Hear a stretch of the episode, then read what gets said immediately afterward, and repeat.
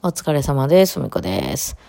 はい、えー、昨日はね、ちょっとレコ発ライブっていうことで、うちのバンドの、あの、ちょっと大きめのね、ライブを、えー、一発上げさせていただきましたということをやっておりました。昨日は ABC ホールっていうね、まあそこそこちょっと大きめのホールで、はい、照明さんも入れ、音響さんも入れ、雇いね、えー、で、あの、配信のね、すごいおしゃれ配信の人たちも雇いでね、その3グループ雇って、えー、で、プラスバンドと、あと、あの、オンラインサロンの方から、あの、受付の方なんかもやってもらったりとかしてですね、えー、そうですよ、みんなを雇いまくって、みんなにこう、あの、こうね、あの、ギャラを支払いまくった一日でございました。まあ、ほとんどやってたのは松本さんですけどね。私は、あの、役割としては、まあ、演奏と、あの、アレンジですね。弦楽、弦楽四重奏のアレンジと、うん、っていうバンドのあれを用意したっていう方の役割を私はやっておりました。はい。まあ、ああいうとこに行って私が思うことって私がやることをやるだけですよね。えー、もう大きくなればなるほどね、こう分担になってくるじゃないですか、それぞれの。うん、だからもうその私が、昨日私に求められてるところは前でバイオリンを弾くことと、えー、あ、非公開ね、非公開はやってたので非公開やることと、あとは、あの、なんちゅうの、アレンジって言われたらアレンジをやるっていうことだけでしたね。はい。まあそんなわけで、あの、まあありがとうございました。うん。ね。まああの、舞台出てた瞬間に思ったのは、うん、なるほど、お客さん半分って思いましたね。だからまああの辺が埋めれるレベルではないということですよね、私はね。まあそれはその、見たまんまですね。ね。なんか、どうなんでしょうね。受験とかって、まあもちろんメンバーとかは結構ライブが好きっぽいんで、みんな。あの、いろいろライブを組むのがいいんで、好きなんでしょうけど、どうなのかなまあまあ今回ね、その、あの、文化庁の、その、なんていうのかな、あの、助成金とかがやっぱ降りてるっていうこともあって、そういう大きなところで組めるっていうのはね、それは嬉しいのかな。松本さんとかはやっぱそういうのやりたいのかな。大きなところでやりたい。だからその、何を求めてるかっていうのは人によって違うんですよね。えー、たツッツなんかはその結構満員でちっちゃい、ちっちゃい箱でも満員でぎゅうぎゅうになって、まあ今ちょっとコロナのことがあるからちょっとできないかもしれないけど、こう、ものすごいお客さんも一体感でこう盛り上がったり、その方が好きなんちゃうかなっていうのは思ったりとかもするし、あとはその、私のこれは想像ですよ。実際は違うと、そうじゃないっていうご意見が来るかもしれないですけど、まあ私のなんかイメージね。あとは原田くんなんかはやっぱ内容がすごくいいやつをやりたいんちゃうかなっていう、その音楽のレベルが、今回のセッション良かったですね、みたいなのがやりたいんちゃうかなと思って、それは会場は広広かろうが狭かろうが路上だろうがいいっていう感じなんちゃうかなっていうふうには思ってて、原田くんはそういうなんかこう、あの自分のこうパフォーマンスをね、いろんなことができるっていうのが楽しんちゃうかなと思ってて、松本さんはだからああいう大きいとこでやりたいっていう野望があるのかな。うん、だからまあ今回もほとんどプロデューサーみたいな感じでね、いろいろやってくださって、その助成金引っ張ってきたのも松本さんやし、まあいや、それはほんま素晴らしいなと思いますね。えー、あ、私ですか？私はもう優先順位あれですよ。あの、収入、収入のとこですね。もう、儲けがいくらだったかっていうとこです。はい。なので、まあ私的には目的を果たしています。あの、ちゃんとね、あの、まだちょっと出てないですけど、ギャラいただけるはずなんでね、こっから先松本さんが飛んだら知りません。うん。でもそんなレベルの小さいところで飛ばないと思います。リリスクの方が大きいやろうと思いますね。はい。うん、なので、まあ、いずれか振り込まれるギャラを楽しみに生きていきたいと思うし、アレンジ料ももらえるみたいなんで、はい、それはね、あの、心待ちにして待っていようと思うんですけど、まあその辺がね、どうなんですね。まあでも私としてはやっぱりこう、そうやな、あのー、なんていうんですか、満員になる箱でやりたいみたいな感じはあるあるかな。の方がなんか盛り上がってる感じはするやんね。大きなとこでもやりたいけど、いや、大きなとこって言ったらもうやってきてんねん、今まで。いや、私一人の力では全然ないですよ。その舞台に立ったかっていう意味やったら、その、京セラドームとか、あの、なんかそういうとこいっぱいやってき立ったことあるからね、そのオ、ケも含めるとね。だからなんかまあ、そこに立つっていうのはもうええわっていう感じはするし、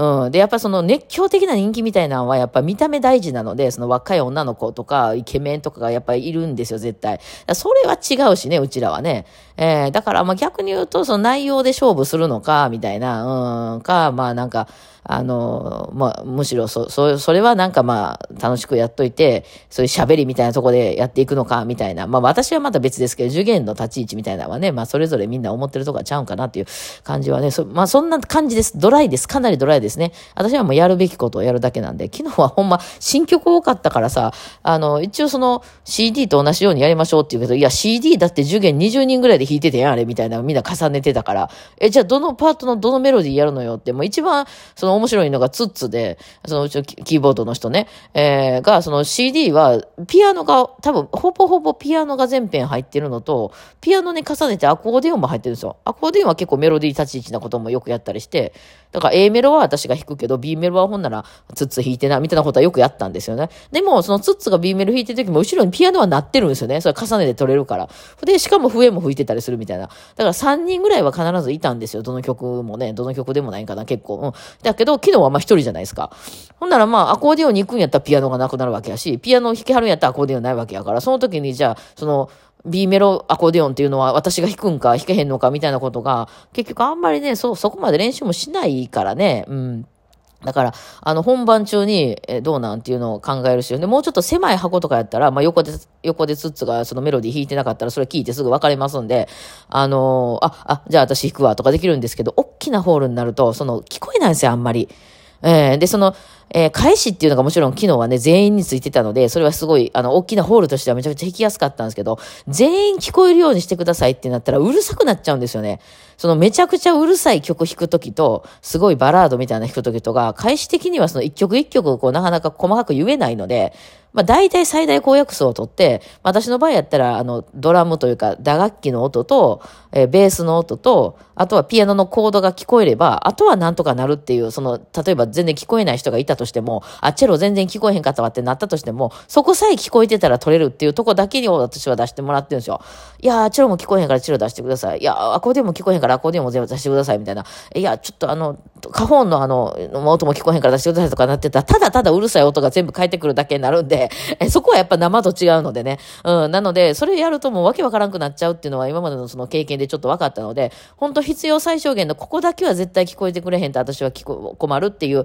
あの、ところだけだけをその開始で出してもらってるので、その楽器によっちゃね、ツッツあんまりよく聞こえへんわみたいなことはよくあるんですよね。うん、そうなってくるとですね、そのツッツが今メロディーを弾いてるのか、なんかハモってんのかがよく聞こえないみたいなことはめちゃくちゃあって、だからそれが怖かったね、昨日は。一応目視をして、あいつは今メロディーを弾いているのか、みたいなのを確認しながらやるんですけど、あの、なんかしばらく行ってから、ああ、二人でメロディー弾いて持てるな、みたいなとことか、まあそれはそれでいいんですけどね。うん。あったりとかね、あって、なかなかそれがね、あの、その生のようにはいかないっていうのでね、まあまあ、まあそれも面白い、面白いけどね、そういうのもね、あって。まあでも昨日はすごい快適やったのは、昨日着てた服、えー、ちょっと昨日初めて出した服やったんですけど、あれが、そのめっちゃためで喋ってた、この間、震災橋のパルコで、あの、ポップアップショップみたいな、なんていう、そういう言い方合ってる？あの、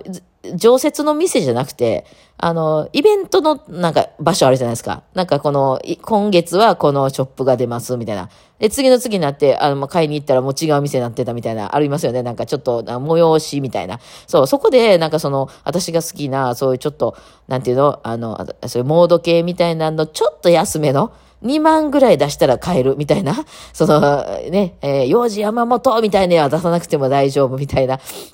店が出てましてですね。しかもその店員さんが、え、バーリンなんすか？マジですか？お姉さんバーリンには見えないですねって、姉さんじゃねえだろみたいな感じで、なんか、そういう、あ、姉さんの字が違うんやな、みたいな、えー、なんかその兄さんがやってるのがあって、あの、結構、いい感じやって今回黒で行くって言ってたから、うん、もうなんかその、やったら体の線が見えたりするのは嫌やから、なんかそのふわっとしたやつでみたいな、ちょうど見つけたからね、あ、いいね、これと思って、これね、洗濯機で洗いますよ。そのまま干してくださいって言ってたから、あ、いいっすね、つって、私はそれを、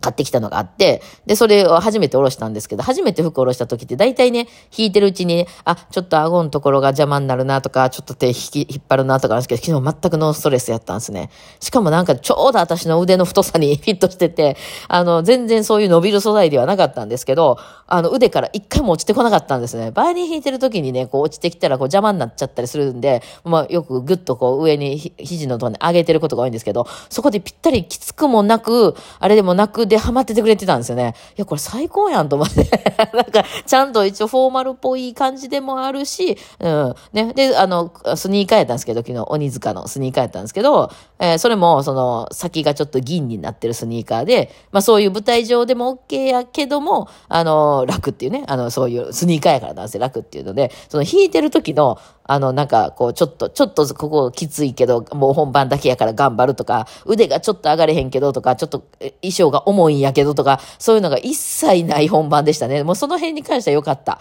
あと絶対ライトが当たるからめっちゃ暑いやろうなって思ってたんやけど、あそこはその、その、ちょっと薄い、薄手の服にしたんで、めちゃくちゃ楽でしたね。もうなんならあのね、靴下とかも普段の靴下履いて出てたんで、あの、あれよ、あの、室内履きみたいな、穴水のさ、うん、寝てたんで。まあその辺はね、すごく、あの、なんか、まあ日々学びですね。あの、もうちょっと無理するのはやめよう。なんとかこう楽にしていこうって、楽っていうか、その、楽やけど、あ楽にしてるからダサくなるとかじゃなくて、あのね、自分の中でも納得できる形で、なおかつ我慢もしないっていう、両方取っていきたいっていうのがね、まあ実を結んだ瞬間ではありましたよね。はい。まあ、そんなわけでですね、あ今日、昨日ね、ほんと差し入れ、あの、ありがとうございました。差し入れ、皆さんね、もう私の教育が、もう行き届きすぎてですね、皆さんも本当にね、軽くて薄いものをいっぱい持ってきていただいてですね、ありがとうございます。あのね、昨日はちょっとその出演者とそのお客さんがあんまりこう交流してはいけないっていうね、あの ABC だか放送局やからそのやっぱ厳しくて。だからこう、ご挨拶とかできなかったんですよ。だからその差し入れみたいなのは、あの受付で預かっといてくれて、あの楽屋の方にバーンと持ってこられてたんですね。そしたら、これ、これが松本様こちら、みたいなね、まあ筒井様こちらみたいな感じでこうバーってみんなこう、それぞれにこう、みんなね、結構こう、なんか、お菓子とかやったりとか、こうなんか物やったりとか、お花やったりとか、バンバンバン山ができるんですけど、ふみこんとこだけちっちゃってなってて、えでも多分一番、一番内容濃いと思うよって私はあってて、ね、あの、ありがたかったんですけどね。あの、お一人なんかこう、子供の知り合いの方で、あの、フルーツって方が一個あって、あ、ここまでまだ教育がいいや、でもね、あれ、あの、なんか高いあれでした。あの、みかんみたいな、あの、紅マドンナみたいなね、美味しそうやから持って帰ってきましたね。いや、ありがとうございました。まあ、そんなわけでね、あの、先ほど皆さんのやつを開封しておりまして、あ、この人も持ってきてくれたんやなと思いながらね、あの、皆さんのやつをね、あの、こう、こう、あちらこちらのアプリに入れ終わったところでございます。しばらく潤っております。ありがとうございます。はい。てなわけで、今日はなんか食事会みたいなんがあってからのマッサージからのオンラインサロンの配信かなはい。じゃあちょっと準備して今から行ってこようと思います。ではではお疲れ様でした。